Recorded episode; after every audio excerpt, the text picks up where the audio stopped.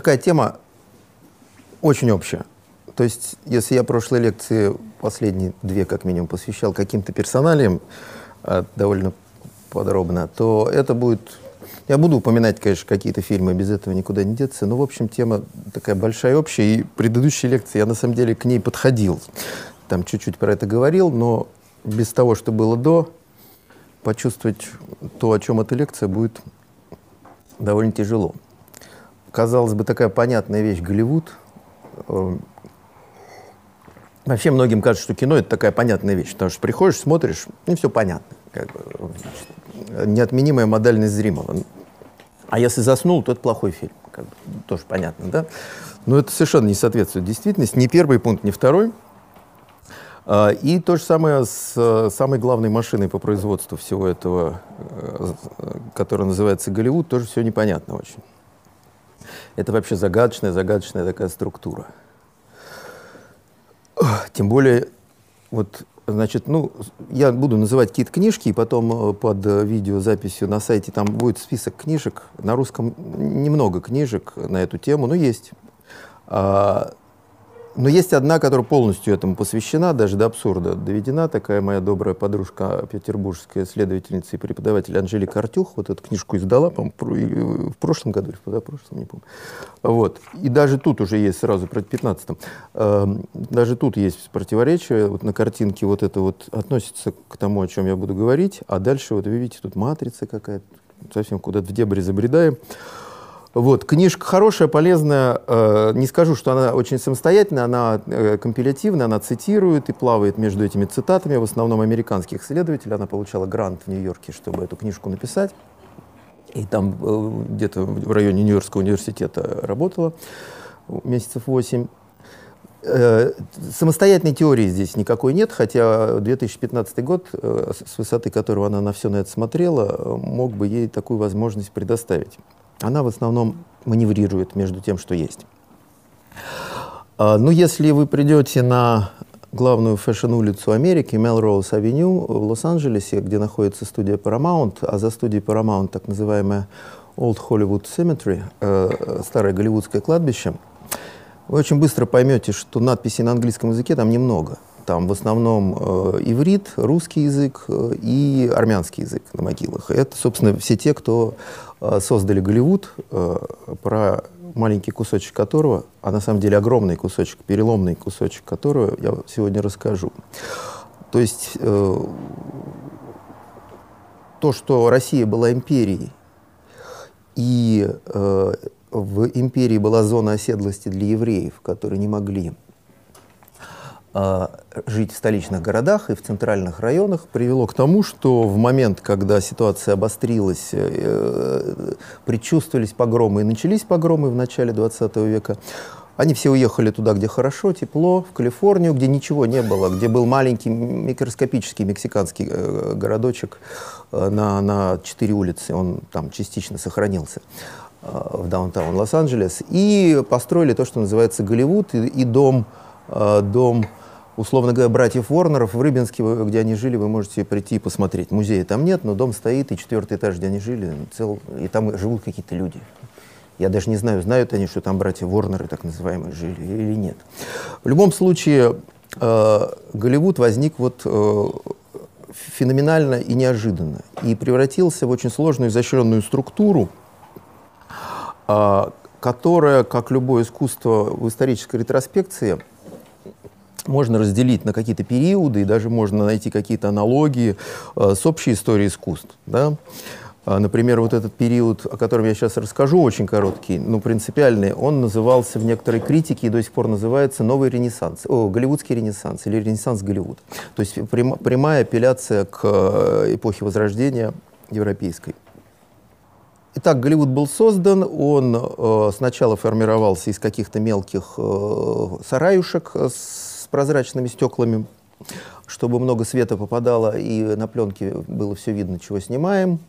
Э, потом стала развиваться техника, э, подсветки, э, техника звука, студии стали увеличиваться, потребности и необходимости как зрелища требовали масштаба, студии объединялись, укрупнялись. В какой-то момент дошло до появление вот этих вот крупных студий, из которых многие уже померли или называются по-другому, да, студия MGM не существует Метро-Голдвин-Майера, а вместо нее мы знаем ну, Sony Pictures Classic, например, да, и вы приходите э, в Sony Pictures Classic э, в Калвер-Сити, Лос-Анджелесе, и видите эти старые люстры э, MGM-овские прямо э, в галерее э, за забором и при входе, которые очень напоминают такие сталинские по эстетике, имперские. Тем не менее, это Sony Pictures Classic. Какая-нибудь студия RKO, которая была одной из крупнейших и входила в список э, голливудских производителей, просто не существует больше. Э, какие-то студии объединились, какие-то раздробились, появились э, мини-мейджеры, э, какая-нибудь компания Спилберга с, с двумя сотоварищами, которая называется DreamWorks, э, по факту является уже мейджером тоже. И тем не менее, значит, эти студии э, вокруг себя создавали э, несколько, создали несколько систем в исторической ретроспективе.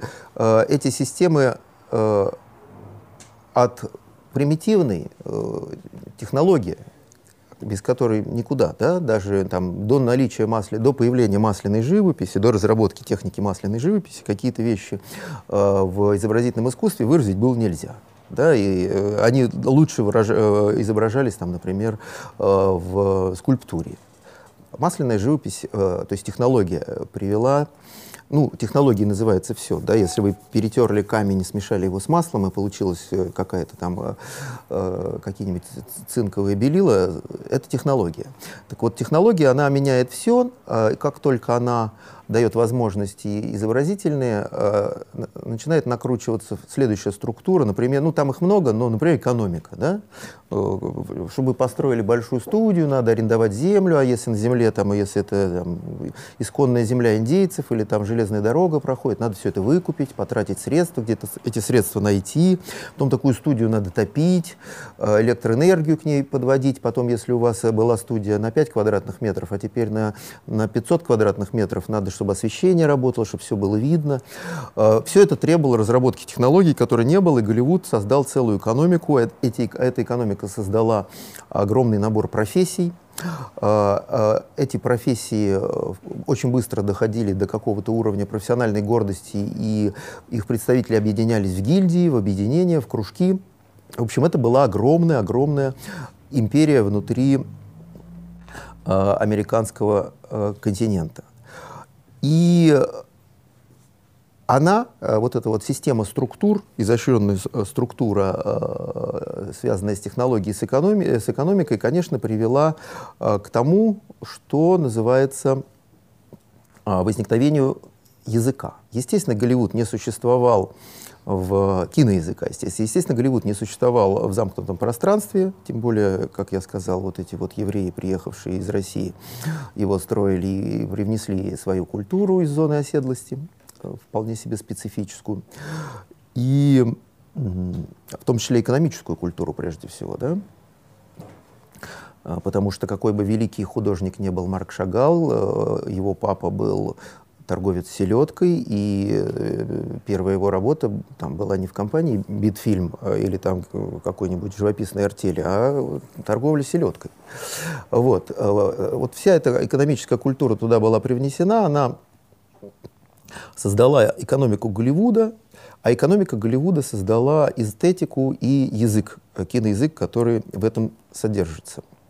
Причем а, этот язык же он э, многогранен, он и как язык, э, то есть э, как репрезентация работает, и как э, язык прочтения, то есть рецепция со стороны там, зрителя э, или э, даже не зрителя, а профессиональной аудитории а, с другого континента, который работал по каким-то другим принципам, при том, что, конечно, Голливуд с его техникой, и техникой съемки, и техникой освещения, техникой звука двигал всю мировую кинематографию, поскольку это был мощный конвейер, механизм.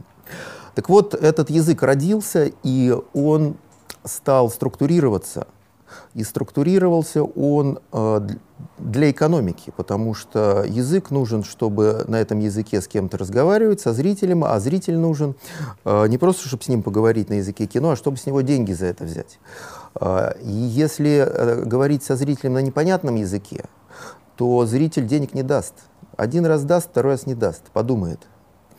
Поэтому э, вот это вот этот процесс структурирования киноязыка, голливудского киноязыка, он шел в турборежиме, ускоренными темпами, и э, я говорю даже не о том, что появился звук в какой-то момент, появился цвет, это как бы маленькие элементы. На самом деле не они были революцией. Э, ну, как бы звучит, что звук — это революция в кинематографе. Да, цвет тоже. Но по факту больше революций в кинематографе были более глобальные структуры изменения языка, которые э, работали. Поскольку очень быстро э, работали на понимание зрителям и на экономику. Значит, поскольку очень быстро вдруг стало понятно, что кино — это такая странная машина, такая, такой странный, очень острый инструмент, опасный. А, ну, то есть есть мифология, что э, там, когда братья Люмьер показывали в, том месте, где сейчас находится институт Люмьер, э, или там в кафе де Пе в отеле Интерконтиненталь на бульваре Капуцинов первый раз прибытие э, поезда на вокзал Ля Сьота, то там какие-то зрители разбегались. Ну, конечно, это мифология, но, в общем, скоростное движение поезда на экране в фотографическом качестве вызывало какую-то эмоцию, явно эмоцию, не то чтобы убежать. Но, во всяком случае, язык э, раннего кино работал не так, как мы сейчас его воспринимаем. Сейчас, если вам показывают э, крупным планом руку, вы не, ну, ваше подсознание вряд ли это будет считывать как отрезанную руку. А, ну вот э, в, в раннем кино а, крупный план руки, в общем, это, это была отрезанная рука, считывалось так. Вот поскольку отрезанная рука, вы понимаете, вызывает гораздо более сильную эмоцию, чем живая рука, да? даже если сейчас я вот положу вдруг, от, отстегну и положу, будет какая-то эмоция у вас. Да?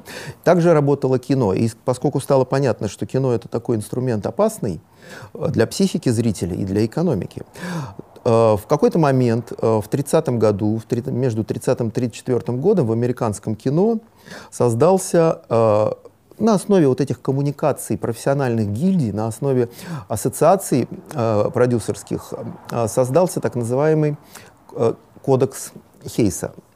Кодекс Хейса э, это не был закон, хотя Хейс это имя одного из сенаторов, который имел отношение к инициации.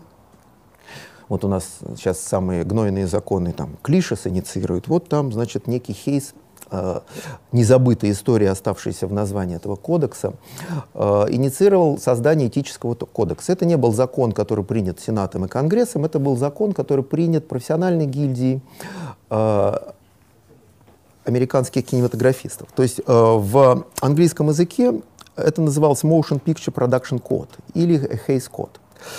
Э, вот этот код, э, он э, создался из-за того, что Э, происходил явный обгон э, языковых возможностей, в развитии киноязыка голливудского происходил явный обгон возможностей этого киноязыка и возможности восприятия, готовности зрителя это воспринимать и платить за это, то есть еще экономики.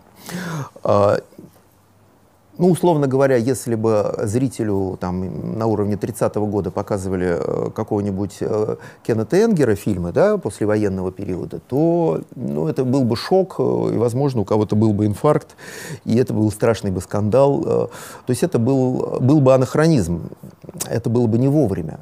Зритель не готов был к рецепции э, какого-то языка, и дабы ограничить возможности этого языка, был придуман этический кодекс, потому что казалось, что то, что может язык разрушить в психике зрителя и нарушить экономику голливудской всей этой э, машинерии, это э, этические вещи. Но, конечно, этика, она часто, при том, что она консервирующий э, элемент, она, э, тем не менее, часто элемент очень консервативный, э, тормозящий.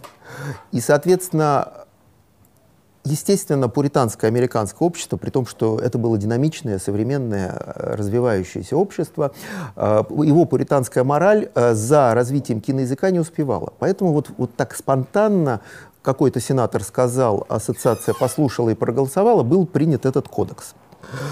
Значит, он возник где-то в начале 27 года, в 30 году он уже был в виде документа с, с пунктами, и в 1934 году был вот ассоциацией принят как документ, которым должен пользоваться каждый кинематографист, работающий в Голливуде, тогда еще независимое производство или так называемый, ну, попозже об этом скажу. Значит, независимое производство не существовало, поэтому э, если вы в профессиональном союзе, в каком-то, в какой-то гильдии операторов, актеров, продюсеров, работа в Голливуде этой ассоциации approved, как бы одобряется, вы можете получить эту работу и работать. Если вы не в ассоциации, работу вы не получите. Не как сценарист, даже если вы блестящий сценарий написали, написали к нему будут относиться как к чему-то Э, вторичному по отношению к... Э, то есть это было, с одной стороны, профсоюзное продвижение, с другой стороны, тоже такая форма профессиональной цензуры. И вот этот кодекс, он э, предполагал в том числе, что тот, кто не из гильдии, он просто с этим кодексом не то что не ознакомлен, но не обязан его выполнять, а если он не обязан выполнять, значит он может сделать в кино что-то опасное не то и повлиять в том числе на кассу. А это Голливуду было не нужно, потому что Голливуд это был механизм наращивания э, прибавочной стоимости от зрелища говоря марксистским языком. Значит, э, я просто вам зачитаю несколько пунктов, ну или не несколько, а основные пункты э, кодекса Хейса, чтобы вы понимали, он состоял, это я читаю кодекс образца 27 года, то есть тот первичный, из которого все родилось. Значит, он состоял из двух частей. Первый это был прямой запрет, 11 пунктов прямого запрета, чего нельзя в кино делать категорически. И э, втор, э, второй отдел э, это 25 э, пунктов, которые предполагали, что их надо иметь в виду и соблюдать вокруг них осторожность. Но прямого запрета не было. Так вот, прямой запрет. Э, а эта ассоциация, значит, она называлась Американская ассоциация кинокомпаний. То есть те, кто... А тогда кинокомпании владели и производством, и сбытом, то есть показом, кинотеатрами. Э, первый пункт. Строго воспрещалось использовать обсценную лексику и экспрессивные выражения, включая такие слова, как God, Lord, Jesus, Christ – если только они не используются благоговейно в связи с надлежащими религиозными церемониями. Также нельзя использовать слова hell, ад, damn, goat, хотя при этом их можно показывать написанными, кроме откровенно э, нецензурной брани. Нельзя было изображать любую соблазнительную наготу, причем как актеров, так и их силуэты или тени. Нельзя. Также нельзя было допускать, чтобы персонажи говорили о сексе в соблазнительной коннотации, только в порицательной.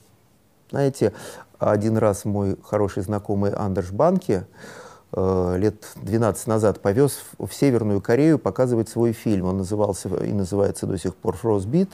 Э, значит, э, это с бюджетом в 2 миллиона долларов такая безобидная тинейджерская комедийная хоррор-драма. И там есть эпизод, где какой-то студент, э, перепившись неизвестно чего, у кролика кровь выпил. Значит, ну, безобидно и смешно. Э, Причем все эти студенты заразились от вируса, который подхватили нацистские а, значит, э, солдаты в какой-то украинской деревне от ведьмы, которая там за печкой жила. Ну, в общем, это и все начинается под... Ну, он в Авгике учился, несмотря на то, что швед, и все начинается... Фильм шведский, он начинается под песню «Темная ночь», очень красивое исполнение, черно-белые кадры 44 -го года, это украинская изба. Ну, так вот, и показывали эту картину в Северной Корее на том уровне, на котором она находилась недалеко, сейчас ушла 12 лет назад. Э, была охрана у зала, там очень малое количество показывается э, зарубежных фильмов, и это вроде бы был первый хоррор, а это комедия, первый хоррор, который показывался в, в Северной Корее. Ну, так случилось. Какие-то связи привели к тому, что вот этот фильм показали.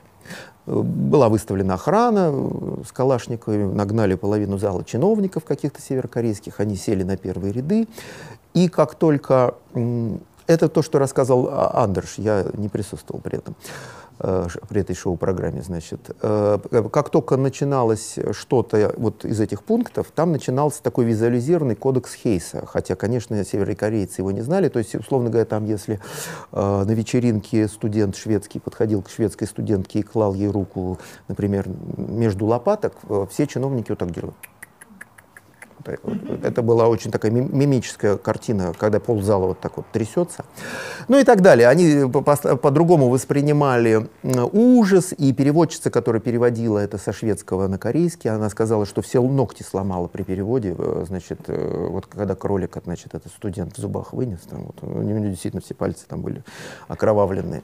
Ну, в общем, как работает язык, да, э, как он работает, особенно если его законсервировать, восприятие, рецепцию законсервировать вот каким-то кодексом. Вот кодекс в Северной Корее другой, да, Чучхе, но как, в принципе, вот это для сравнения, как, наверное, работал кодекс Хейса. Вот таким приблизительно образом. Значит, третий пункт. Нельзя было изображать незаконный оборот наркотиков. Ничего нельзя было изображать, что наводило бы мысли о сексуальных извращениях. Не объясняется, какие извращения. Запрещался показ белого рабства. Белое, черное можно. Но оно по факту как бы почти легализовано, поэтому изображение смешанных браков и указание на межрасовые сексуальные отношения, метисация так называемая, тоже под запретом. Запрещалось показывать любые проявления сексуальной гигиены и упоминать венерические заболевания. Запрещалось показывать любые сцены родов, фактически или даже в виде силуэтов. Запрещалось показывать половые органы детей. Запрещалось высмеивать духовенство. Священник на экране не мог быть злодеем или комическим персонажем. И последний пункт. Запрещалось умышленное оскорбление любой нации и любого вероисповедания, но не атеистов. Атеистов можно было, значит, к позорному столбу. Вот. Это жесткий запрет, 11 пунктов. Теперь пункты, с которыми надо осторожно. Не рекомендовалось показывать какие-либо сомнительные действия с флагом государства.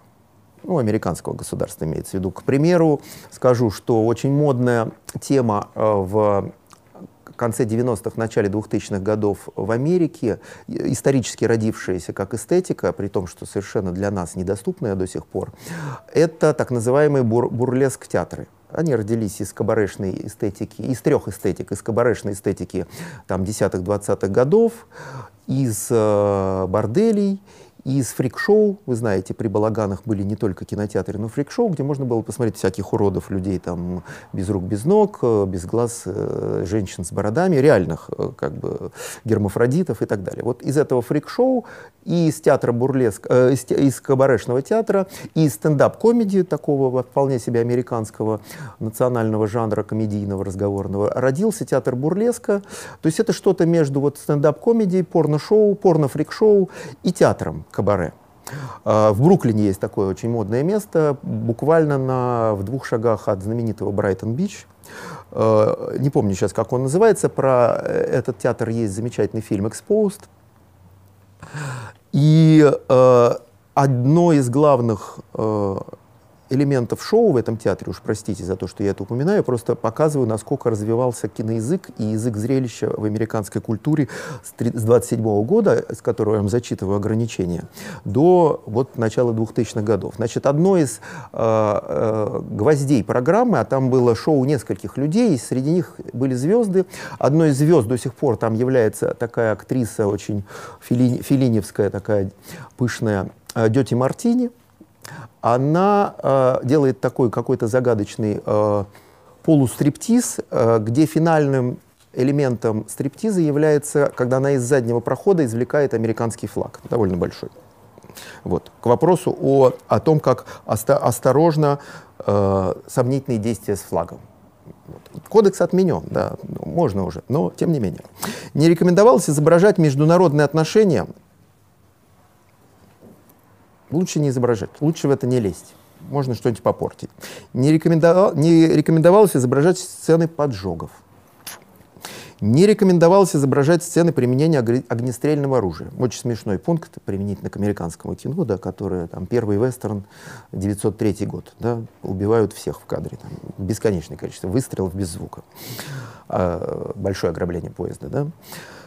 Не рекомендовалось изображать сцены пыток, порицалось показывать в деталях сцены кражи, грабежа, взлома, взрыва, поездов, шахт, зданий. Э, чтобы просто как образец, вот то, что, чего у нас боятся, если мы показываем, как э, вкалывают наркотик. Вот сейчас у нас в России, в современной, значит, э, как бы это плохо. Порицалось показывать сцены э, порицания публичных персон и учреждений. Порицалось показывать сцены мятежей и восстаний. очевидную жестокость, жестокость к детям и животным. Есть такой советский фильм «Воспитание жестокости у женщин и детей». Посмотрите, очень хороший. Порицалось показывать сцены клеймения людей или животных, сцены продажи женщин или сцены, где женщины продают секс, сцены изнасилования или попытки изнасилования, сцены первой брачной ночи, мужчину и женщину в постели вместе. Это просто осторожно. Можно, но осторожно. Сцены преднамеренного обольщения женщин. А, что-либо раскрывающее устройство институт брака. Физиология брака. Да? Хирургические операции. Опасно. Использование наркотиков. Опасно. А, ну и названия или сцены, имеющие отношение к силовым правоохранительным органам. Это наша любимая тема. Ну, правоохранительным? Правоохранительным, да. Силовым. Армию можно? Нет, силовым. Силовым и правоохранительным. Порицалось показывать продолжительные сексуально привлекательные поцелуи. Особенно, когда один из персонажей в фильме является антагонистом или хотя бы просто трудным персонажем. То есть целоваться можно, но с позитивным персонажем, не с трудным. Значит, к чему я это все зачитал полностью? Сейчас объясню. Маленький референс. Гадар считал, что самое интимное, что можно показать э, э, в кино, это поцелуй. Поэтому поцелуев в фильме Гадара вы никогда не увидите. В момент, когда люди хотят поцеловаться, камера у Гадара отворачивается, и там что-то другое происходит, а поцелуй происходит за кадром слишком интимно. То есть это был внутренний кодекс Хейса Угадара. Теперь, то, что я вам зачитал, должно вам что-то напомнить. А напомнило оно вам, напомнить оно должно кинематограф. Вот все, что я перечитал, это то, чем занимается кинематограф. Что он показывает и что мы там радостно смотрим. Вот это вот зрелище, состоящее вот из этих пунктов. Понимаете, да, если это все отменить и не показывать. Ну, какой-то кролик будет бежать, э, нюхать цветочек, и, в общем, на этом все закончится, хотя тоже с животными аккуратно надо сцены показывать. А, значит, этот кодекс Хейса работал. И поскольку он работал, а это рамки, границы, то внутри этих границ выработался какой-то загадочный, своеобразный вот этот вот э, язык э, золотой эпохи Голливуда, которая, с одной стороны, сразу узнаваемая, которая легко взаимодействует со зрителем, берет с него деньги, гарантирует ему жанровая, жанровую стабильность и определенность, а с другой стороны, кастрирована со всех сторон. Отрезаны не только половые органы, но и все, что выдается значит, снаружи. И э, таким языком, э, с маленьким перерывом на ну, относительным перерывом на Вторую мировую войну, когда структура Голливуда очень сильно была брошена на создание э, пропагандистского кино, э, и огромное количество таких фильмов было создано, э, очень хороших, очень качественных, но в значительной степени голливудское производство в этот период было перестроено. Так вот, золотая эта эпоха Голливуда, 20-е, 30-е, 40-е, 50-е годы, 40 лет, да, а, а, она сформировала этот язык, который к 60-м годам, по разным причинам, о которых я сейчас скажу, пришел в кризис. Он пришел в кризис э, не просто потому, что кто-то подумал, что что-то мы все ограничили, плохо смотрится. Нет, зритель, зритель, зритель стал меньше денежек носить. А, бюджеты увеличивались, поскольку зрелище должно было наполняться качественным профессиональным содержанием, а его можно было сделать только с помощью профессиональных сил за деньги. И э, кассы стали падать, интерес к голливудскому кино, э, даже мировой, э, стал угасать. Конечно, результат э, войны, перелома в сознании, экзистенциального кризиса, европейского апокалипсиса и мирового э, привел к, к изменению всего языка искусства и, в частности, языка кино. Но и наличие таких вот внутренних ограничений внутри э, самого э, Голливуда естественно, привело к этому кризису. То есть это был кризис киноязыка. Представляете, да? А вы когда-нибудь сталкивались с тем, что вот вы хотите что-то выразить, а у вас слов не хватает? Девушке, например, что-нибудь сказать, как вы хорошо к ней относитесь, или юноше. Ну вот приблизительно такой кризис создался у Голливуда, только в масштабе вот всей этой машинерии гигантской. И произошел удивительный механизм саморегуляции. Фантастический, уникальный. И по, по факту существующий только э, в, исторической ретроспективе вот э, внутри этой голливудской машинерии. Потому что других примеров таких э, масштабных, влиятельных в области киноязыка, огромных кинематографий и всего киноязыка мирового мы не знаем. Значит, война, кризис, потом очищение от войны, разрушения, от бедности, э, э, общество всеобщего благоденствия, так называемое, как раз конец 50-х, 60-е годы, и э, плюс языковые прорывы, в частности, европейских и, в частности, французских кинематографистов. Я буду рассказывать о том человеке, который изменил лицо мирового кинематографа больше, чем кто бы то ни было, в следующей лекции 13 марта, о Жане Руже. Ну так вот, европейские прорывы в области киноязыка, они тоже связаны были с киноэкономикой, потому что в 1946 году, условно говоря, к власти в области культуры во Франции э, пришли э, с одной стороны, последовательности, последователи Народного фронта, то есть э, левые социалистические силы, с другой стороны, интеллектуалы. Эти интеллектуалы каким-то удивительным образом во Франции удалось интеллектуальную концепцию э, кинокультуры внедрить как экономическую модель, и эта экономическая модель до сих пор дает последствия. Э, Франция, кроме Северной Кореи, единственная страна, где э, регулярно э, бокс-офис национальных, то есть французских фильмов, может обогнать бокс-офис американских по итогам года.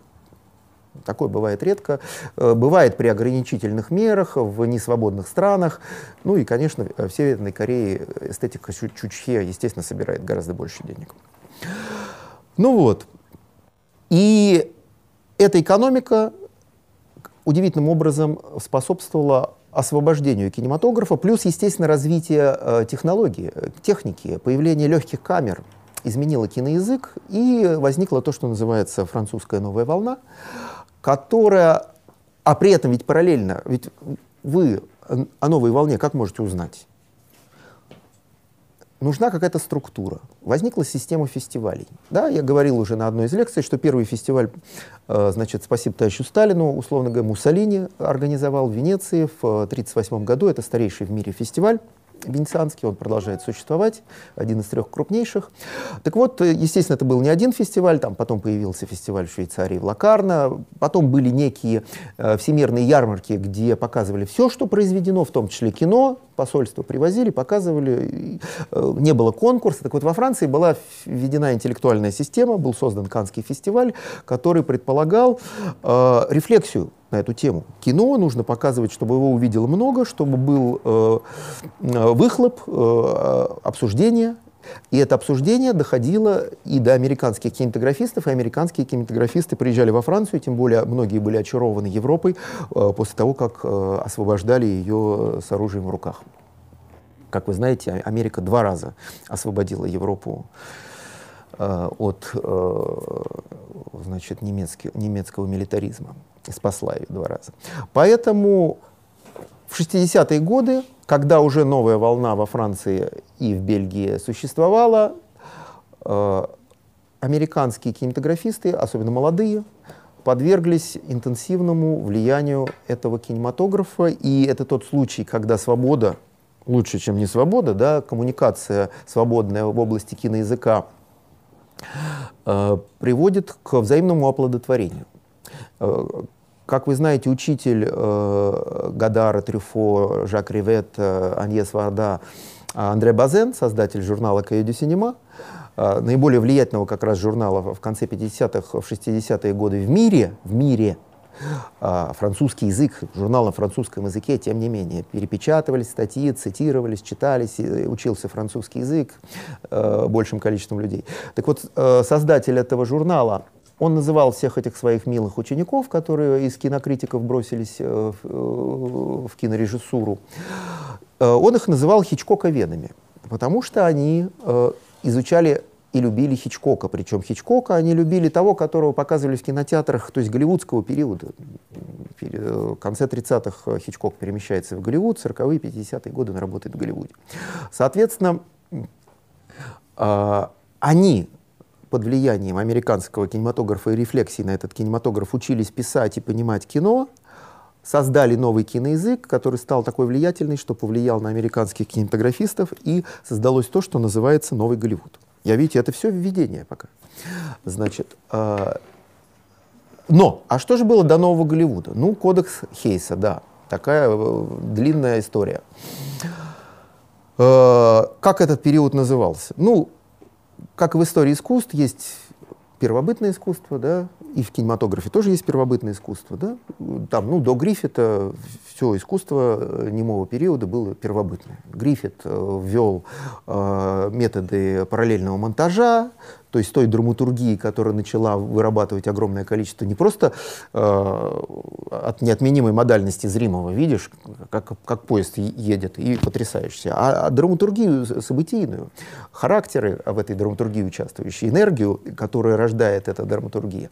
До Гриффита это период так называемый ранний, да? из него самое блестящее и замечательное, что остается там в истории кино, ну, для массовой аудитории, ранняя немая комическая фильма, да? все, все наши любимые, значит, значит, э, Фати Арбакль, там, если кто-то знает, э, тоже жертва, кстати, э, не кодекса Хейса, но чего-то связанного с кодексом Хейса. Это был один из знаменитейших комиков Голливуда, толстый Арбакль, Фати Арбакль, толстячок Арбакль. Он был даже раньше Чаплина появился, был очень знаменит, собирал огромные деньги, у него работал в подмастерьях э, Бастер Китон, начинал обучаться всему. И потом произошла некая скандальная эротическая история э, сексуального характера с с малолетними девицами и с использованием какой-то бутылки из-под Кока-Колы. Этот скандал был очень разрушительный, и все, исчез, как будто не было Фатти Арбакля, как будто он лопнул прямо на экране, больше нет такой звезды. И, собственно, Китон в том числе, э, несмотря на то, что он сам по себе фантастический талант, он э, в том числе из-за гибели карьеры Фатти Арбакля пошел вверх. Но э, вот, то есть внутренний пуританский кодекс мог разрушить карьеру преуспевающей экономической единицы голливудской. Так вот, что же было это за период? Значит, ранний период, от которого осталась немая комическая фильма, потом период э, э, развития киноязыка, куда включен э, под влиянием немецкого экспрессионизма в значительной степени, э, куда включен э, период появления звука. И потом вот сложился классический Голливуд, э, э, золотой, э, который 20-е, 30-е, 40-е, 50-е годы. Этот период, поскольку он после раннего, принято называть классикой. Классический Голливуд. Классика, то есть она сформировала все каноны. Каноны вы эти сами знаете, даже если никогда их не изучали, они автоматически у вас в крови. Это же как минимум жанры. Да? Вы знаете, что есть э, драма, комедия, э, там потихонечку Голливуд пришел и к хоррору не сразу уже, э, там, к концу 30-х годов. Э, и так далее. Жанры, соответственно, требуют четких характеров, чтобы они легко считывались на уровне визуального восприятия. Да? То есть, условно говоря, блондинка, э, длинноволосая, пышногрудая, отвечает за эротические интриги, за соблазнение, да, демоническая брюнетка отвечает за интриги какого-то более глубокого и драматического свойства, э, рубаха-парень мачо гриль отвечает за подвиги и защиту блондинок и так далее. То есть нельзя было подставить э, жанр, структуру жанра и неправильно подобрать, а неправильно откастинговать актера. Сразу менялся смысл зрелища, смысл того, что вы видите. Зритель мог уйти в недоумение. Поэтому были фильтры, продюсерский фильтр прежде всего, который предполагал э, в том числе эротические отношения продюсеров с, с актрисами. Это тоже был одним из фильтров, который работал в Голливуде.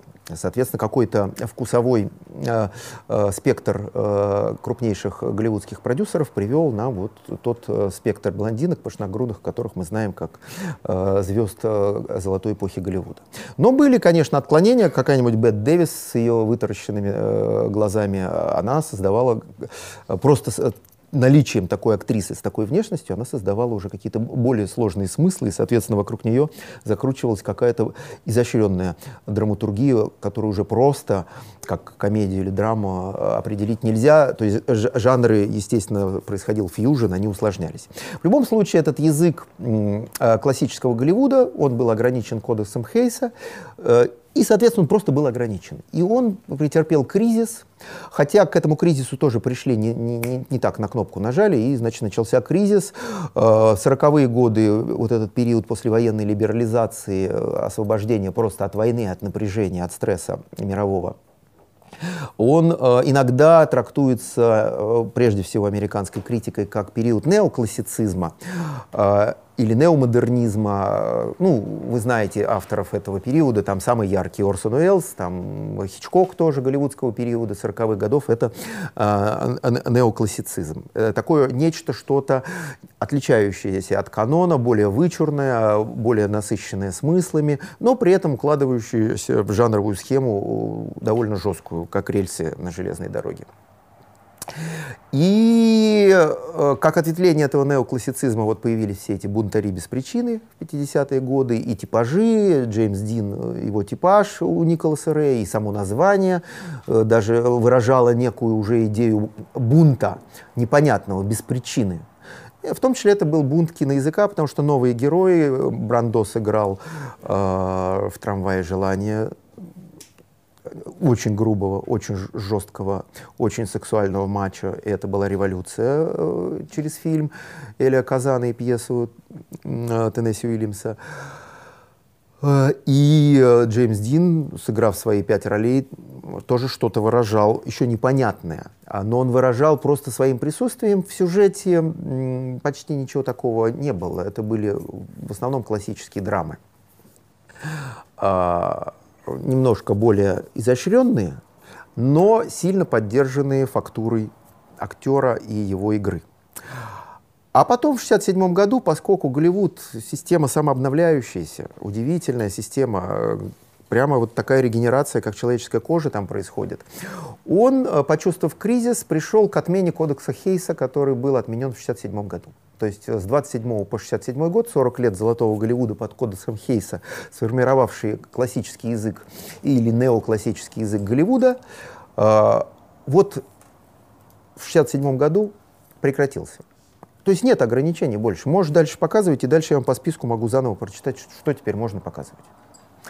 А тут еще влияние французской новой волны, европейского вообще в целом кинематографа, авторского. Даже в американском киноведении до сих пор слово «auteur» — автор из французского языка. Авторство э, — это оттуда, авторское кино — это оттуда, из Европы. И вот под этим влиянием и под влиянием исчезновения э, кодекса Хейса вдруг, как э, на дрожжах, начинает формироваться новый язык, и новый язык начинает формироваться ручками и мозгами совсем молодого поколения, которое принято, опять же, в американском киноведении называть movie brat, э, кинобратва, назовем это так. То есть это молодые люди, которые ничего не знают, кроме кино. Вот с самого начала они как-то с 18 лет они пришли в кино и этим интересовались, и этим жили, в этом творили, создавали новые смыслы, а новые смыслы требовали нового киноязыка.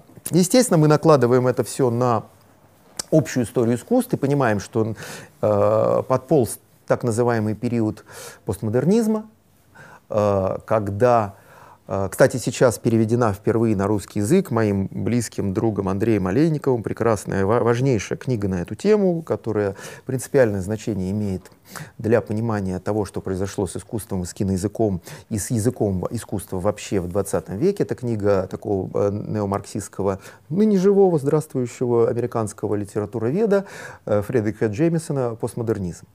А, очень ее рекомендую. Издательство Ранхикс ее издало. Огромный том. Тяжело, читать тяжело. Это огромный эрудиции человек, но дико интересно. И все, что, что... А это книга конца 80-х... Нет, начала, э, середины 80-х годов. А, значит, э, все, что там постулируется, это просто уже канон современного прочтения. В частности, а, то, что тот период, в частности, и в кино, относится к термину к понятию Джеймисона, которое определяется как языковая игра, то есть игра языком, игра внутри языка, а базовая основа в том, что искусство возникало как подражание природе, да, а в эпоху постмодернизма культура, культура стала второй природой. И, соответственно, уже первой природы человек, творящий, уже не знает. Он знает только э, природу культуры, новую природу. И, э, а культура это что? Это система языков, система, э, идеолог э, языков. И эта система языков это то пространство, в котором живет человек, и этот человек постмодернистский, и этот постмодернистский человек в американском кино появился э, в эпоху нового Голливуда. Э, значит, эта эпоха определяется вот довольно жестко. Это бесконечные 50 лет идет спор в американском и европейском киноведении, как ограничить эту эпоху четко. Она, э, по моим, это мой взгляд, он отличается, есть несколько разных датировок. 67-76 год. Вот, вот, вот такие, представляете, какой короткий период. Но почему я про него рассказываю отдельно? Да потому что этот период удивительным образом показал, что такое э, экономическая система в области культуры, которая называется Голливуд, как она способна рождать языки, э, в том числе язык кино прежде всего, и встраиваться в э, рефлексию современного общества мобильно. И как такой короткий период родил огромное количество имен, которые принципиально изменили а, не только мировой киноязык. Естественно, это вторично от Европы пришло в Америку, а потом отраженным светом э, опять вернулось в Европу. Но э, важно даже не то, что влияние на мир, а важно то, что Голливуд в этот период, который закончился, тоже по определенным причинам, я сейчас объясню, но это был такой плодотворный период, что он изменил Голливуд радикально, и то, что сейчас является Голливудом, а, а, а этот период называется новый-новый Голливуд сейчас. От отсутствия фантазии, значит, американское киноведение так придумало, New New Hollywood. И э, эта система уже сейчас э, как э, элемент культуры, как система формирования языка, то есть, а это явно Голливуд, это уже не система производства только, не экономическая система, это система э, формирования, мобильная система формирования современного языка. Как компания Apple, это современная э, инновационная компания, которая создает инновационный продукт, то есть новый продукт, которого не существовало, который становится необходимым элементом современной жизни, так Голливуд является инновационной компанией в области культуры, в области киноязыка, являясь мощнейшей машиной приспособления э, к меняющимся условиям современного мира, очень быстро меняющимся, и трансформирующим их э, в языке зрелища, которого, которое оно предлагает. Естественно, сейчас э, совсем тяжело стало, потому что в 50-е, когда начали возникать новые э, типы масс-медиа, э, повсеместное развитие телевидения, там в 69 году интернет э, значит, был изобретен, Э, масс-медиа стали э, принципиально влиять на язык, э, любой язык искусства прежде всего, а сами стали элементом культуры и, и даже искусства.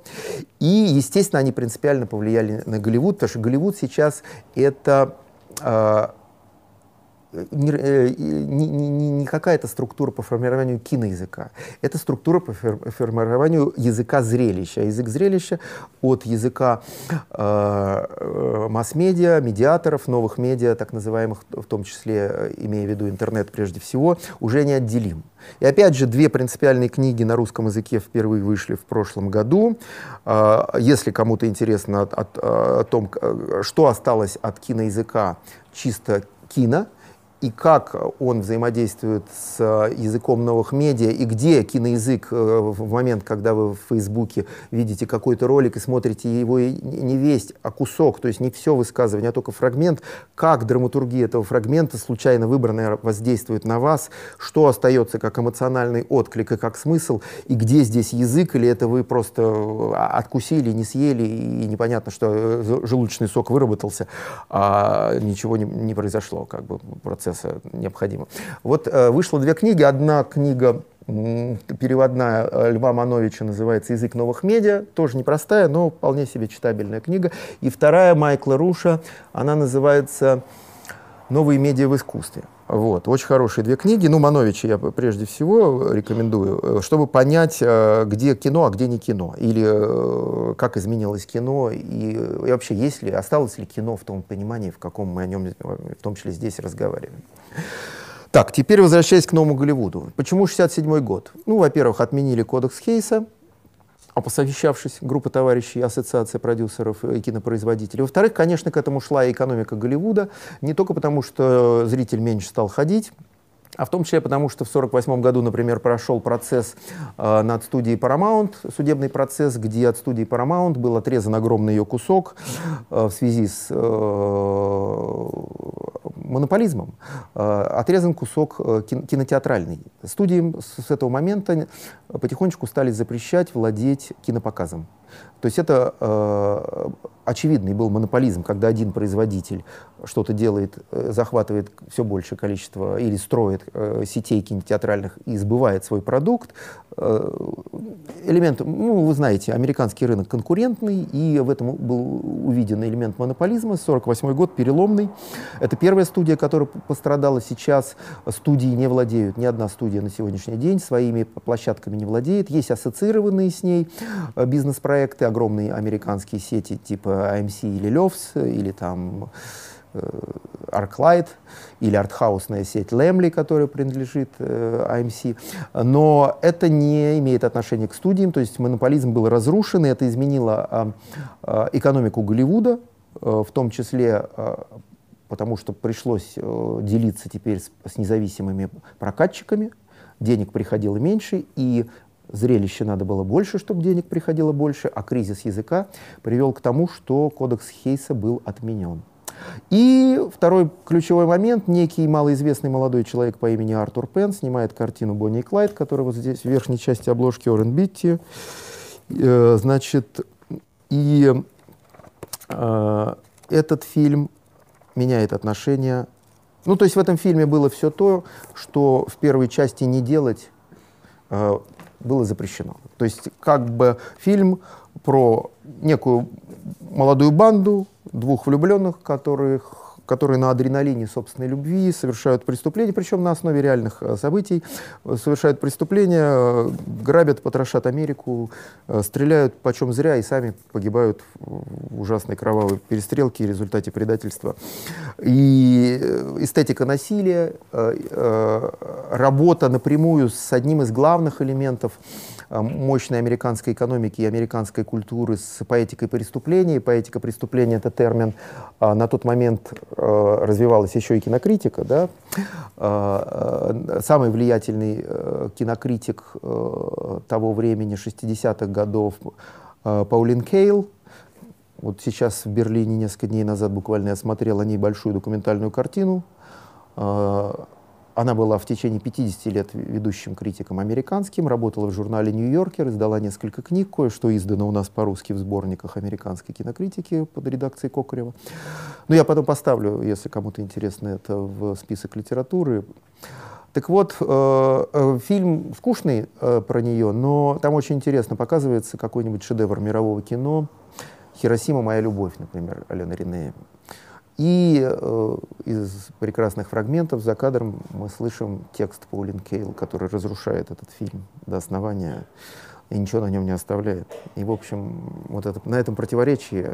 Ну, в общем, она, конечно, была провокатор, при том, что со многими ее э, вкусовыми ощущениями я и близко не согласен. Тем не менее, это была Эндю Саркис и Паулин Кейл были два самых знаменитых критика. Один работал в Нью-Йоркере, а Саркис работал в очень важный послевоен... Э, возникший, э, созданный кинематографистом, умершим в декабре этого месяца в возрасте 96 лет, Йонасом Мекасом, важнейшей э, газете э, нью-йоркской интеллигенции, не только нью-йоркской, Village Voice, э, вот он, Саркис работал там, они все время спорили, и на полюсности их мнений о, кинематографе рождалась кинокритическая рефлексия 60-х годов. Вот она назвала этот фильм работой с поэтикой преступления, одной из главных поэтик американской жизни в целом. Ну и что мы здесь видим? Ну, 70% фильма — стрельба и кровь течет. Как бы, да, пробитые стекла автомобилей, красиво пробитые пулями автомобили, э, э, мертвецы, мертвецы, мертвецы. Такой уровень жестокости был шоком. Этот фильм вызвал огромное количество критики, причем это все поддается статистическому анализу, киноведы этим занимаются, можно собрать, там, условно говоря, список изданий основных американских, которые писали о кино. Тогда были только печатные издания, телевизионные критики и радиокритики. Все, интернета нет. Э, посчитать э, кто про что писал. Этот фильм был, собственно, главным пунктом обсуждения. И выяснилось, что насилие как таковое Вот просто показ насилия непрерывного. Э, на экране, помимо протеста против пуританского общества, сложившего с его вежливыми значит, кивками, прыжками и ужимками, помимо этого протеста, который, естественно, заложен в насилии, Помимо того, что это поэтика американской жизни и насилия в таких сложно организованных социальных структурах, и в том числе экономических, существует как неотъемлемая часть, выяснилось, что это очень хорошее зрелище. И это зрелище, оно создает некую медитацию. А, есть просто те, кто получает от этого наслаждение. Даже если отвращение испытывает, получает наслаждение. И получая вот такое наслаждение в виде медитации, а, можно какие-то смыслы донести. Понимаете? То есть не жанром, не жанром, а эстетикой. Жанр насилия может быть какой угодно. Гангстерский фильм или вестерн, э, понимаете, или «Корида любви». Это фильм о любовном насилии. Э, да? Но э, насилие как таковое — это уже язык. Это то, что родилось в 60-е годы вот здесь, в Новом Голливуде. Ну, один из... Не только Артур Пен работал с таким материалом, фильмов таких было много. А, один из важнейших и главных, собственно, специалистов по насилию на уровне 60-х, 70-х годов а, в американском кино и в Новом Голливуде в целом, это режиссер Сэм Пекинпа. Существует даже крупнейший в мире продавец арт-кино, сейчас э, французский, который называется по названию фильма Сэма Пекинпа «Wild Bunch. Дикая банда». Все фильмы Гаспара Ноэ производит компания, и продает компания Wild Bunch, да, например, ну, просто как пример. Не только, и сейчас даже Звягинцева они, они продают уже третий фильм подряд. А, просто они владеют большим сегментом а, арт-кино мирового. Но Сэм Пекинпа работал с материалом насилия совершенно на любом уровне. Начинал он с вестернов, и если вы посмотрите его вестерны 50-х годов до отмены кодекса Хейса, э, вы поймете разницу с тем, что произошло после отмены. И «Дикая банда» в этом смысле высшее достижение в области вестерна, при том, что он снимал и экзистенциальные вестерны грандиозные, типа э, «Пэт Гэррит и Билли Векит». Вообще мой любимый вестерн в истории американского кино, где появляется как актер Боб Дилан и поет знаменитую песню «Knock, knock, knocking at the heaven's door». А, вот. То есть он, вестерн был главный его жанр, но он с насилием работал на уровне военного фильма, самой залипушной эстетики американского кино, на мой взгляд.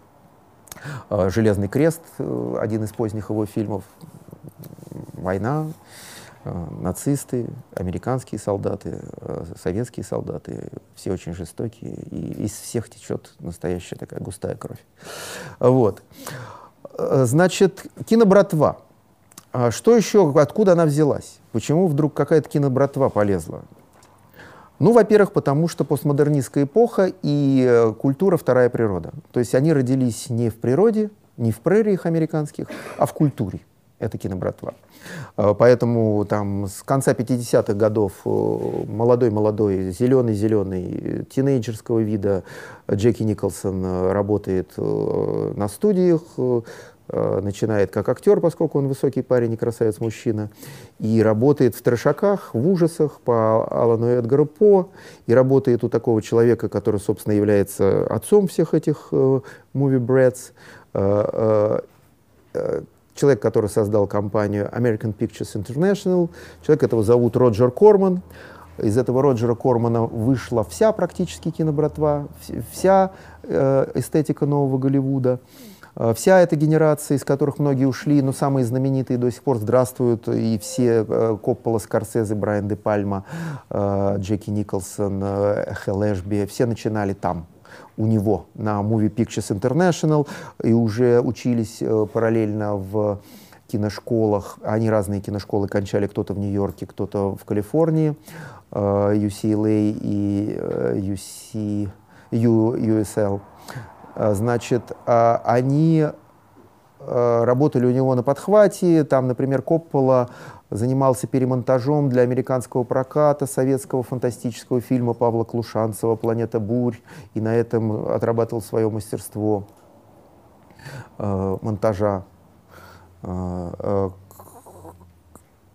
Какой-нибудь Питер Богданович, занимаясь кинокритикой активно, работал у Роджера Кормана на перемонтаже фильмов других режиссеров, приспосабливая их для показа в, очень модных тогда драйв-инах, то есть кинотеатрах э, для просмотра из машин с гигантскими экранами и даже снял целый фильм на эту тему у Роджера Кормана на студии про маньяка, который стреляет этих милых зрителей в машинах, э, прячась за экраном этого самого драйв-ина. Вот. Э, и дружба. Молодость — это коммуникация и дружба, легкость этой коммуникации. Джеки Николсон приводит к Корману Хелл Эшби. Хелл Эшби и так целая цепочка выстраивается. Э, компания BBS Боба Раффилсона, другого важнейшего режиссера этой эпохи, получает деньги от голливудских студий независимая маленькая компания на съемки пяти фильмов. Э, в основном там играет у него Джеки Николсон, там «Босиком в парке», там «Пять легких пьес». И, собственно, происходит перелом. В чем этот перелом? Если они учились у Кормана э, работать страшником, Корман был трэшмейкер. Если вы зайдете, он до сих пор жив. Вы зайдете, если вы его в фильм... Я видел его буквально два года назад в Каннах. Он представлял очередную картину производства American Pictures International, не поверите. А, про него есть фильмы, он э, живой классик. А, если вы зайдете в его фильмографию, у него там 274 фильма. Он не гнушался ничем, монтировал зарубежные фильмы для американского проката, а это была и прокатная компания прежде всего, не только продакшн. Э, перемонтировал фильмы неудавшихся режиссеров э, силами молодых, ничего не умеющих э, movie brats. Давал какие-то микроскопические деньги, просто веря, глядя человеку в глаза Явно он мог почувствовать талант. Он просто доверял и мог себе позволить дать эти небольшие деньги. На эти небольшие деньги снимались какие-то неожиданные фильмы. Вот эти фильмы, их на самом деле важнейших фильмах вот в эту эпоху с 67 по 75, ну там ба-ба-ба-ба, 80-100. Их список, в принципе, вы можете так поискать в интернете и найти. И многие из них вы видели. Да? Ну, понятно, что Коппола там, и Скорсезе по-любому вот, неотъемлемая часть, но вы найдете там э, то, что вы видели и менее известных режиссеров, и какого-нибудь там афера Томаса Крауна 68 -го года Нормана Джуисона, канадца, который явный совершенно представитель нового Голливуда, и тот же Боб, Боб Раффилсон, если вы следите за творчеством Джеки Николсона, который все-таки обладает тремя Оскарами, почти как никто, только Том Хэнкс имеет трех Оскаров. Да? Значит, э, сразу напомню, что не надо путать э, новый Голливуд с инди-мувис, independent movies, с независимым американским кино. Это совершенно две большие разницы. Э, и принципиальная разница в том, что после отмены кодекса Хейса, после начала кризиса Голливуда, языкового кризиса, кризиса Голливуда э, золотого периода, этим молодым, неопытным, не способным гарантировать сборы, не гарантирующим стандарты языка, э, жанровые стандарты, стандарты характеров, которые попадают в кадр, им давались деньги голливудскими студиями. Все эти люди снимали эти фильмы, которые были явной, э, запоздалой новой волной, так называемой, как во Франции, американского кино. Эти люди работали на деньги голливудских студий. Уникальный момент. Какой-нибудь э, отец значит, независимого американского кино, приехавший из Австрии Отто Премингер, начал снимать в 40-е годы в Голливуде, а, не беря никаких голливудских денег, собирал деньги по каким-то спонсорам, по каким-то воротилам бизнеса и снимал практически на том же языке, на языке классического Голливуда. Хотя благодаря тому, что он был независим, и в том числе независим от кодекса Хейса, он позволял какие-то туда допускать загадочные темы. Например, у него фильм, там, по-моему, года 51-го. Человек с золотой рукой, с Фрэнком Синатро в главной роли. Практически первый фильм в американском кино, ну, второй. Второй фильм в американском кино, но явный фильм, весь посвящен теме наркомании. Там про ударника талантливого, которого играет Синатор, который наркоман. И золотая рука обыгрывается рука, куда он колет, и рука, которую он отбивает. Соответственно, э, независимость позволяла подходить к этим темам. Но Его независимость не дала ему возможность создать новый язык. Он так и работал на языке папиного кино и так продолжал до самой смерти снимать фильмы на языке папиного кино. Да, настоящий отец инди-муви, настоящий отец независимого авторского, независимого и авторского американского кино Джон Косоветис деньги собрал по карманам, те самые 30 тысяч, на которые он снимал свой первый фильм, а потом переснимал его. И он сразу отличался э, другим языком, в том числе потому, что технику актерскую разработал совершенно другую. Но ему Голливуд не давал деньги, а когда два раза ему Голливуд давал деньги, это были провалы, провалы и в бокс-офисе, провалы и в качестве режиссуры, и он очень быстро ушел из Голливуда и работал, при том, что он тоже звезда нового Голливуда, но он звезда как актер. Там э, главная мужская роль в «Ребенке Розмари», у Романа Полански это Джон Косоветис, но как актер. Как актер он был звездой нового Голливуда, как режиссер категорически нет, потому что снимал на, на свои частные деньги. А, теперь важный момент. Почему новый Голливуд это хорошо? Казалось бы, вторичная какая-то история, связанная с тем, что богатенькие американцы получили голливудские деньги, а все украли у европейцев. Нет, не так. Европейцы видели разницу, потому что богатая традиция, в том числе киноязыковая традиция американского кино, сочная, мясистая традиция, она влияла на то, что пришло из Европы, и это рождало новые языковые особенности и новые смыслы. Поэтому э, модные режиссеры, супермодные режиссеры из разных э, языковых э, э, отделов из Европы приезжают работать в Голливуд. Луи Маль, великий французский режиссер, работоголик, работавший даже в эстетике новой волны, но к новой волне не относящийся, работающий в эстетике папиного кино, переехал работать в Голливуд, некоторое время работал там. Роман Поланский, моднейший поляк, переехавший во Францию, типичный представитель французской, польской, бельгийской новой волны, э, переезжает работать в Голливуд. А, и, собственно, «Ребенок Розмари» — это типичный продукт э, нового Голливуда, то есть на деньги голливудских студий, крупнейших, снятым э, молодым человеком, который ходил половину времени, вы должны понять, Поланский, он ростом, ну, я не знаю, ну, вот так, ниже Тома Круза, который просто карлик. Э, и он ходил по Голливуду часть времени в расклешенных брюках, а часть времени в шортиках таких. И выглядел, ну, реально, как бойскаут какой-то. Вот такому бойскауту по виду даже, с очень неубедительным лицом давали деньги на то, чтобы он снимал. А, собственно, самая главная история кровавый геньоль нового Голливуда, символическая история, это убийство его жены, Романа Полянский, Шарон Тейт, супермодели, э, и до сих пор он находится под судебным процессом э, вокруг, э, да, ну, э, Мэнсон сидит до сих пор в тюрьме за это убийство, а Полянский вокруг всей этой истории его веселой кокаиновой жизни в Голливуде э, находится под американским судом за развращение несовершеннолетних. Да? Это все оттуда. А Джек Николсон открутился от этой истории, поскольку они, в общем, практически в одной и той же комнате все это делали одновременно, но он как-то успел вылезти из окна, его не, как бы, полиция его не заметила. А, вот. А, поэтому вот эта новая история. А, наркотики пошли в киноязык сразу. Да? Если вы посмотрите главный э, наркоманский фильм этой эпохи про ЛСД, Э, который просто снят как ЛСДшный трип. Э, фильм называется по-русски «Психаут». Вы поймете, насколько глубоко они отошли и насколько глубоко ничего близко не было э, в европейском киноязыке. То есть они ушли дальше, потому что, во-первых, была богатая традиция американского киноязыка, голливудского, и была традиция в том числе удивительная, почти не существовавшая в Европе, американского андеграунда, прежде всего нью-йоркского, Э, и Майя Дерон, и э, там Кеннет Энгер, и Энди Орхол. Это огромное влияние на э, американское кино прежде всего, на новый Голливуд прежде всего, а потом уже на мировое и европейское кино. Поэтому гораздо сложнее с новым Голливудом. А почему он закончился?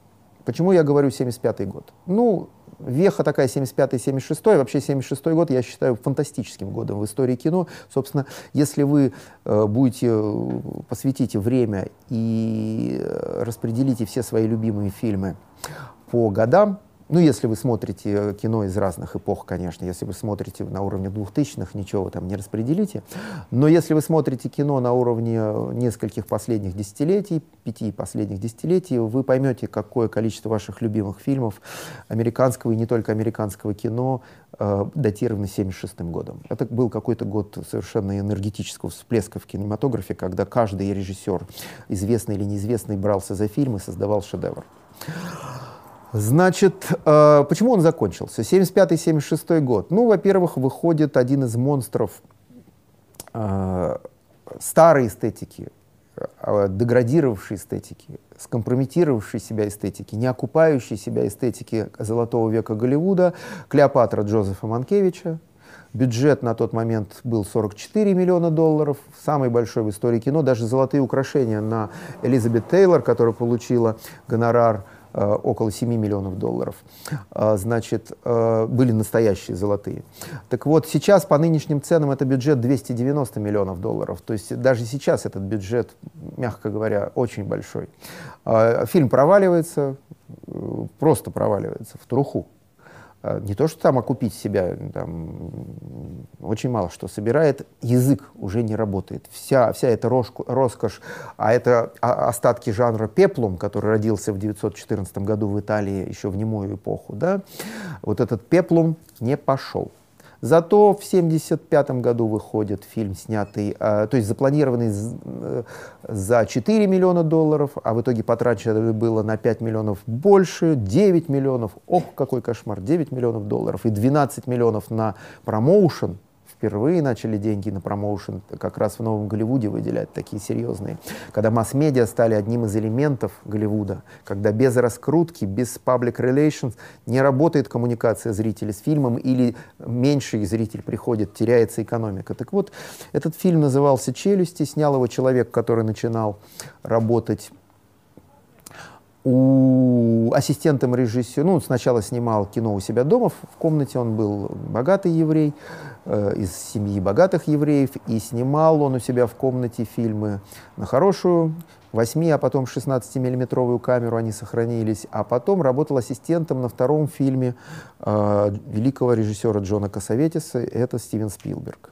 Соответственно, картина не просто окупилась, она собрала 210 миллионов долларов, а в мире 290 миллионов долларов еще, и того посчитайте, да, 500 миллионов долларов с бюджетом 9 миллионов. И на этом эпоха нового Голливуда закончилась. Голливуд был не дурак, мгновенно перестал давать деньги на арт-кино, которое и было э, новым Голливудом, привлекало внимание, фестивальную э, эстетику, э, обсуждали кинокритики. И э, началась эпоха блокбастеров, и новый Голливуд закончился, начался новый-новый Голливуд, который несколько раз менял свои лики, трансформировался, э, в том числе вот в такую масс-медийную машину, когда интернет, э, Netflix, Amazon Studio и так далее является неотъемлемой частью Голливуда, и европейцы могут только отреагировать на эту экспансию только одним в Венеции, если вы бываете на фестивале, или в Каннах, или даже в Берлине, что реже, как только появляется на фильме производство Netflix или производство Amazon Studio заставка э, Netflix или Amazon Studio, в зале раздается громкое «бу!». Э, это попытка европейцев задержать время, остановиться, оглянуться, но она, конечно же, неуспешная, поскольку будущее за масс-медиа, за новыми и за той машинерии нового-нового Голливуда, которую родил а, с 1967 года по 75-76 новый Голливуд. А чтобы понятно было, я вам назову имена режиссеров нового Голливуда. И э, некоторые фильмы нового Голливуда вы поймете, как глубоко вы в материале. Ну, я сказал, что важнейших фильмов 100. Для такого короткого периода это очень много. Даже с учетом того, что это э, мы говорим о Голливуде, о машине. Значит, читаю фильмы. Ну, предположим, я пропускаю те, которые на слуху, но которые уже вы, наверное, не смотрите, или они на слуху, а вы все еще не посмотрели. Бонни и Клайд, выпуск книг, «Космическая Одиссея» 2001 года. Сразу считывайте, да, режиссеров. Ребенок Розмари, беспечный ездок, полночный ковбой, дикая банда, Буч Кэссиди и Санденс Кит.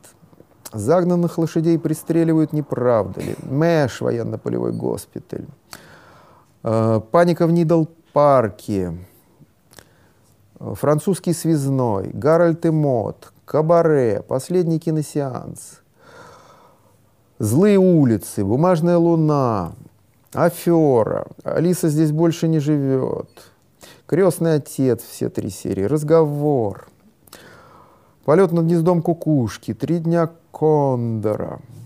Шугарленд Экспресс. Нью-Йорк, Нью-Йорк. Охотник на оленей. Интерьер. Это Вуди. Э, весь этот джаз. Апокалипсис наших дней. Манхэттен. Врата рая. Бешеный бык. Рэк тайм. Лицо со шрамом, король комедии, таксист, марафонец, вся президентская рать и так далее. Американские граффити, конечно. Значит, э, то есть группа режиссеров, в том числе ранний Спилберг, в том числе э, Лукас с его американскими граффитями, были представителями э, нового Голливуда. Но, во-первых, они были не самые яркие представители нового Голливуда, и они стали самыми яркими представителями следующей эпохи, которую они же и создали, эпохи блокбастеров, сделанных на коленке за маленькие деньги. И э, мне лично, конечно, жаль, что пришла эта эпоха. Э, я не европеец, который букает на Netflix, это бессмысленно. Но мне, конечно, жаль, что так рано закончилась фантастическая эта эпоха. И сломали ее Спилберг и Лукас своими произведениями. При том, что это большие режиссеры тут и огромной влиятельности. Теперь режиссеры, которые вот напрямую ассоциируются с Новым Голливудом, которые там родились как режиссеры, родили свой киноязык авторский. Чем хорош Новый Голливуд? Это авторское американское кино. И для меня главнейший режиссер Нового Голливуда как автор – то есть самый популярный, наверное, популярный во всех смыслах и как графоман, продолжающий, не, не могущий остановиться до сих пор, это Вуди Аллен, а как самый интеллектуальный, самый европеизированный, самый изощренный, самый продвинутый с точки зрения киноязыка, это Роберт Олтман, конечно. Ну так вот, режиссеры. Вуди Аллен, Роберт Олтман, Мартин Скорсезе, Фрэнсис Форд Коппола. Я говорил, что учились в разных местах. Одни кончали студию Или Страсберга в Нью-Йорке, одни кончали филиал ее в Лос-Анджелесе, одни кончали UCLA, то есть Университет Южной Калифорнии, а, а другие кончали, как Скорсезе и Брайан де Пальма, Нью-Йоркскую киноакадемию.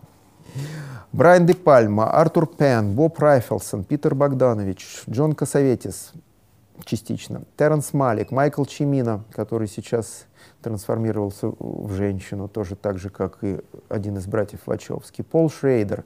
А помимо того, что это замечательный режиссер, продолжающий работать, это один из крупнейших американских киноведов. И Нина Александровна Цыркун э, переводила его э, текст о трансцендентальном кино имеющий в виду в том числе частично эстетику нового Голливуда, почитайте обязательно, есть в журнале «Киноведческие записки» блестящий перевод и блестящий текст. Майк Николс, выпускник, и там 1984. Деннис Хоппер, конечно, «Беспечный ездок», один из брендовых фильмов этой эпохи. Ричард Раш, если вы не видели «Трюкача», посмотрите «Трюкача». Раш снимал немного, но «Трюкач». Уильям Фридкин, Боб Фо спокойный, Милош Форман, который умер в прошлом году, и через две лекции будет моя лекция о Милоше Форман, Роман Поланский, Алан Пакула, сейчас сильно забытый, но родивший нам актрису э, Мэрил Стрип, Джерри Шацберг, мало у нас известный, Стэнли Кубрик, Монте Хелман, любимый режиссер э, Квентина Тарантино, и Хелл Эшби, про который я в прошлый раз рассказывал.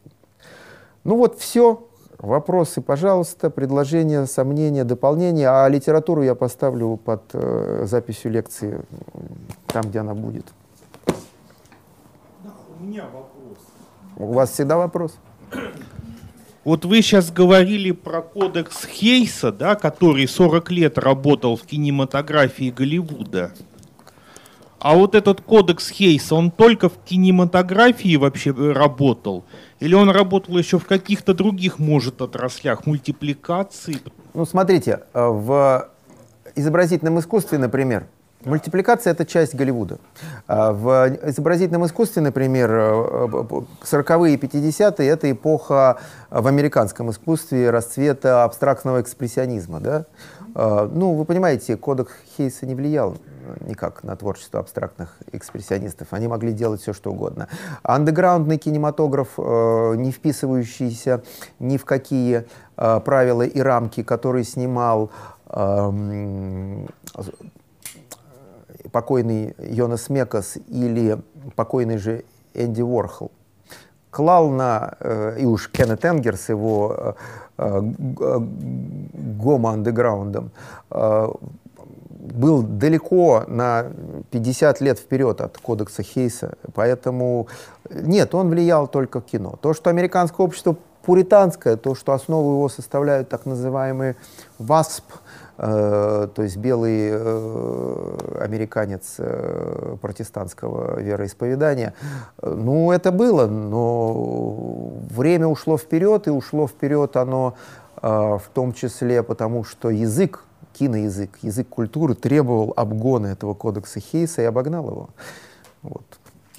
Нет, просто я слышал, что мультипликации в 30-е годы прошлого века тоже был какой-то кодекс ограничительный. Только ну, не я небольшой специалист по мультипликации, но мультипликация была частью Голливуда, поэтому кодекс Хейса на то, чтобы Микки и Мини Маус э, как бы не очень задирали юбочки в общении друг с другом, естественно, на, накладывался. Как а, бы. накладывался. Да. При том, что, э, например, вы заметили, э, антисемитских э, ограничений не было, и если вы пороетесь э, в диснеевской продукции, вы найдете антисемитские мультфильмы.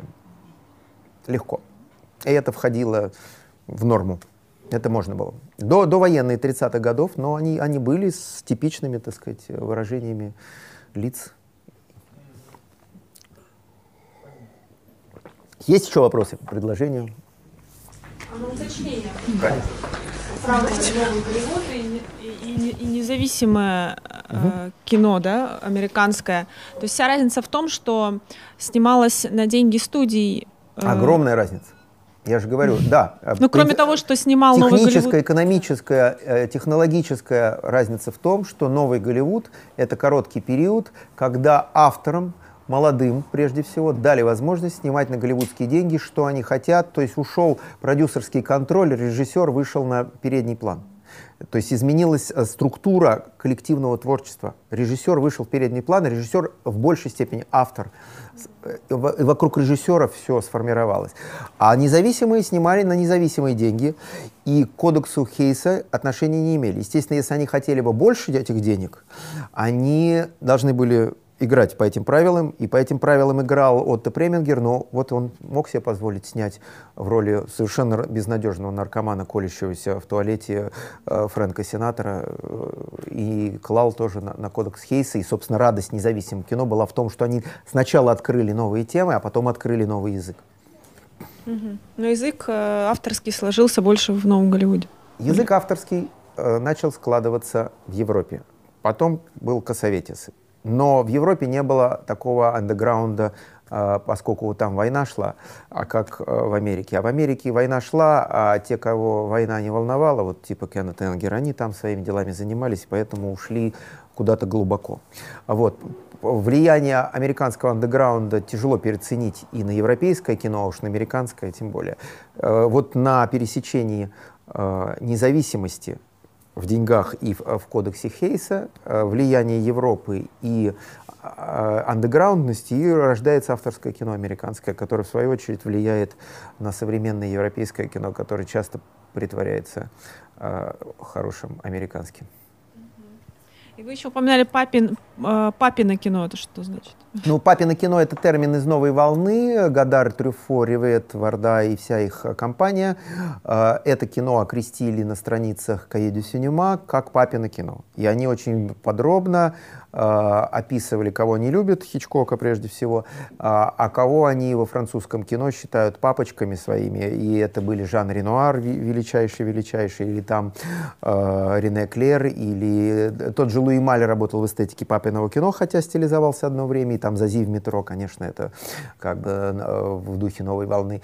Но папино кино, Жак Беккер, великий тоже режиссер. Понимаете, французское кино такое богатое, что там есть э, каждые твари по паре. И вот таких суперрежиссеров они клеймили как папочек. И, естественно, э, папино кино снималось в студии, в том числе в студии Луи Маля на бульваре Монпарнас, где я как-то был случайно, там работает Атара Селяне сейчас. А, значит, такая деревянная студия, вся в эстетике 40-х годов, ничего не изменялось, поверьте. Ну, кроме там технических примочек. Вот. И э, они их клеймили, а это были великие режиссеры, но они работали в студии, не бегали с камерой с высунутым языком по улицам Парижа, не ездили на мотороллерах э, и не пытались заискивать э, или заигрывать с эстетикой Мао Цзэдуна и с его идеями. Ну, как-то так. Потом, опять же, Трюфо как теоретик был очень интересен, как э, мастер диалога, в том числе с Хичкоком, который вы можете почитать в книжке «Хичкок Трюфо». Он был э, нововолновец, и несколько его фильмов, частности, «400 ударов» и в еще большей степени «Нежная кожа» — это, конечно, принципиальные фильмы новой волны. Но э, как только он стабилизировался как режиссер, он стал снимать папины кино и снимал только папины кино, и ничего вы у него не увидите. Это самый папочкин режиссер оказался. Вот. Главное было потрындеть, получить знаменитость, а потом можно было делать уже как любишь на самом деле. Все, по матрешкам. Спасибо.